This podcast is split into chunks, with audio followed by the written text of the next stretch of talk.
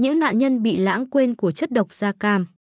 Nguồn Nguyễn Thanh Việt và Richard Hill, New York Times, ngày 15 tháng 9 năm 2017. Biên dịch Nguyễn Thị Kim Phụ. Bản quyền thuộc về dự án nghiên cứu quốc tế. Phan Thanh Hùng Đức, 20 tuổi, nằm đó bất động và lặng im, thân mình được che phủ bởi một chiếc áo thun trắng in hình một ngôi đền Campuchia trang trí công phu. Miệng anh há hốc, ngực nhô lên khó nhọc, tay chân thì dị dạng. Anh trông như thể đang bị đóng băng trong đau đớn cực hình. Đức là một trong hàng ngàn nạn nhân chất độc da cam ở Việt Nam. Phạm Thị Phương Khanh, 21 tuổi, là một nạn nhân khác. Cô lặng lẽ kéo chiếc khăn che lại khuôn mặt mình khi một người khách đến thăm làng Hòa Bình ở bệnh viện Từ Dũ thành phố Hồ Chí Minh bắt đầu chụp ảnh chiếc đầu to lớn của cô. Giống như Hùng Đức, Khanh là nạn nhân của chiến dịch Ranch Hand, một nỗ lực của quân đội Mỹ trong chiến tranh Việt Nam, nhằm tiêu diệt nơi trú ẩn cũng như nguồn cung thực phẩm của kẻ thù bằng cách phun thuốc diệt cỏ. Có lẽ Khanh chẳng muốn người lạ nhìn chằm chằm vào mình, có lẽ cô cảm thấy xấu hổ. Nhưng nếu cô thực sự thấy xấu hổ, thì tại sao kẻ khác đáng ra phải thấy xấu hổ lại không thấy thế? Lịch sử của chất độc da cam và tác động của nó đối với người Việt Nam cũng như đối với lính Mỹ nên khiến người Mỹ phải xấu hổ. 50 năm trước, vào năm 1967, Mỹ đã cho giải 5,1 triệu gallon thuốc diệt cỏ chứa chất hóa học độc hại, dioxin, trên khắp Việt Nam. Và đó chỉ là con số của một năm trong chiến dịch kéo dài một thập niên nhằm làm cây cỏ ở vùng nông thôn trụi lá. Một chiến dịch đã được thực hiện mà chẳng mảy may cân nhắc đến tác động của dioxin đối với con người, cũng như khả năng duy trì tính độc hại lâu dài của nó. Chất độc da cam chỉ là một trong nhiều chất diệt cỏ được sử dụng trong chiến dịch, nhưng nó đã trở nên khét tiếng nhất. Các công ty hóa chất sản xuất chất độc da cam đã lựa chọn lợi nhuận tối đa, bất chấp việc các nghiên cứu nội bộ cho thấy họ có thể sản xuất một sản phẩm an toàn hơn với lợi nhuận giảm đi chút ít. Và chính binh lính Mỹ đã trở thành một trong số những nạn nhân không mong muốn của quyết định này vì không được cảnh báo, họ đã sử dụng các bình hóa chất rỗng loại 55 gallon để làm thùng chứa nước tắm. Suốt những năm qua, đã có nhiều nguyên đơn, cả người Mỹ lẫn người Việt Nam, nộp đơn kiện trong các vụ kiện liên quan đến chất độc da cam ở Mỹ. Nhưng có lẽ, điều duy nhất có thể được xem là chiến thắng cho các nguyên đơn lại là một thỏa thuận ngoài tòa trị giá 180 triệu đô la Mỹ trong thập niên 1980 dành cho khoảng 50.000 cựu chiến binh Mỹ. Trong khi rất nhiều người khác chẳng bao giờ được bồi thường vì triệu chứng bệnh của họ đã không xuất hiện mãi cho tới nhiều năm sau. Những cựu chiến binh Mỹ này đã đấu tranh suốt nhiều thập niên để được điều trị y tế và được bồi thường cho các dị tật bẩm sinh và bệnh lý được tin là có liên quan đến chất độc da cam.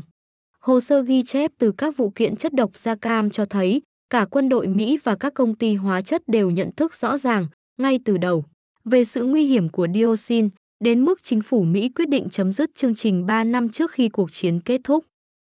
Chính phủ Mỹ đã thừa nhận một số trách nhiệm đối với các cựu chiến binh. Năm 2010, Bộ trưởng Bộ Cựu Chiến binh Eric Shinseki bổ sung 3 bệnh liên quan đến chất độc da cam vào danh sách đền bù của Bộ và Quốc hội đã cấp 13,3 tỷ đô la Mỹ để trang trải chi phí bồi thường. Trong khi đó, Thượng viện chỉ bỏ ra 12 triệu đô la Mỹ để hỗ trợ nạn nhân chất độc da cam ở Việt Nam, chỉ một phần nhỏ trong số đó là cho chăm sóc sức khỏe. Sự khác biệt trong ngân sách hỗ trợ là điều không thể chấp nhận được, tương tự là hành động phi lý của chính phủ Mỹ khi từ chối thừa nhận rằng chất độc da cam đã gây ra thiệt hại cho người Việt Nam giống như với người Mỹ. Phạm Văn Trực là một nạn nhân da cam khác của Việt Nam. Chân tay bại liệt co quắp, da đóng vảy từng mảng, Dường như phước lành duy nhất của anh chính là hai bậc sinh thành đặc biệt tận tâm chăm sóc anh. Cả ngày lẫn đêm, suốt 20 năm cuộc đời anh, để rồi sau đó trở nên tuyệt vọng khi anh qua đời hồi tháng 3. Mẹ anh, bà Nguyễn Thị May, 66 tuổi, chỉ cầu xin con bà được cứu chữa khỏi, dù chỉ một trong những căn bệnh anh mắc phải, chẳng hạn như chứng tinh hoàn ẩn hay những cơn đau không dứt vì thuốc không có tác dụng. Đối với những trường hợp này, chính phủ của chúng ta, Mỹ, chỉ thừa nhận trách nhiệm ở một điểm duy nhất, xử lý ô nhiễm môi trường. Hơn 100 triệu đô la Mỹ đã được chi trả để làm sạch sân bay Đà Nẵng, một trong 28 điểm nóng về ô nhiễm chất độc da cam ở Việt Nam. Ngược lại, chỉ có 20 triệu đô la Mỹ được dùng để hỗ trợ các nạn nhân.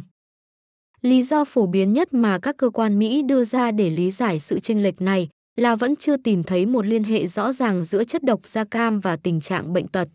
Nhưng các bằng chứng đã xuất hiện áp đảo, những người lính Việt Nam từ cả hai phía đã có những đứa con khỏe mạnh hoàn toàn trước khi họ ra chiến trường.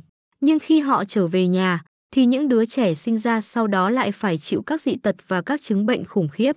Các thôn làng bị phun giải chất độc nhiều lần có tỷ lệ dị tật bẩm sinh đặc biệt cao. Và chính Bộ Cựu Chiến binh của Mỹ hiện cũng đã liệt kê 14 căn bệnh được cho là có liên quan đến chất độc da cam. Lý do khiến cho người Mỹ thờ ơ thật ra không nằm ở việc thiếu bằng chứng khoa học. Vấn đề là ở khoảng cách giữa các nhà hoạch định chính sách Mỹ và người dân Việt Nam. Các nạn nhân Việt Nam đã không còn được công chúng Mỹ để tâm, và họ cũng chính là hiện thân gợi nhớ đến một cuộc chiến chẳng mấy vẻ vang. Các nạn nhân chất độc da cam cũng là một trong những hậu quả trực quan khó chịu nhất của chiến tranh Việt Nam. Rất ít người từng đọc cuốn sách ảnh đầy ám ảnh của nhiếp ảnh gia Philip John Griffiths, Asian Thousand, Collateral Damage in Việt Nam, đủ can đảm để xem lại nó lần thứ hai. Sẽ dễ dàng hơi nếu ta cứ tiếp tục lờ đi, tiếp tục xa cách, đừng nhìn gì cả. Lý do khiến cho người Mỹ thờ ơ, không nhìn, không hành động, thậm chí còn chẳng phải là vì vấn đề tiền bạc như người ta vẫn ngờ. Một giải pháp hỗ trợ cho người Việt Nam chỉ tiêu tốn những gì mà một trợ lý quốc hội gọi là bụi thập phân, hoặc theo một ước tính là vào khoảng 35 triệu đô la Mỹ một năm trong vòng 10 năm. Nếu theo thông kê của Hội chữ thập đỏ Việt Nam, với khoảng 3 triệu nạn nhân, số tiền viện trợ sẽ chỉ tầm 12 đô la Mỹ một năm cho một nạn nhân và kéo dài trong một thập niên, chưa tới một phần năm số thời gian đã trôi qua kể từ cao điểm chiến dịch Ranch Hand vào năm 1967. Nguồn vốn hỗ trợ này sẽ giúp chi trả cho tay chân giả, xe lăn và phẫu thuật chỉnh hình, trị liệu ngôn ngữ và phục hồi chức năng, các thiết bị hỗ trợ nhu cầu cơ bản, ăn, tắm và ngủ, hệ thống quản lý hồ sơ tiên tiến và đào tạo cán bộ y tế, cũng như phụ cấp cho các gia đình để chăm sóc con cái toàn thời gian.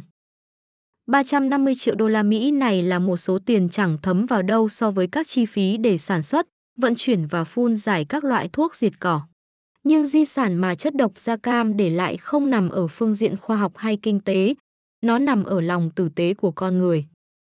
Người Mỹ tạo ra chất độc da cam ở ngay tại đây, trong một phòng thí nghiệm, rồi vận chuyển nó ra nước ngoài và giải nó khắp nơi mà chẳng buồn quan tâm, cứ thế để nó tiếp tục hủy hoại hàng ngàn cuộc đời chối bỏ sự thật ấy sẽ chỉ gây thêm tổn hại cho nước Mỹ mà thôi.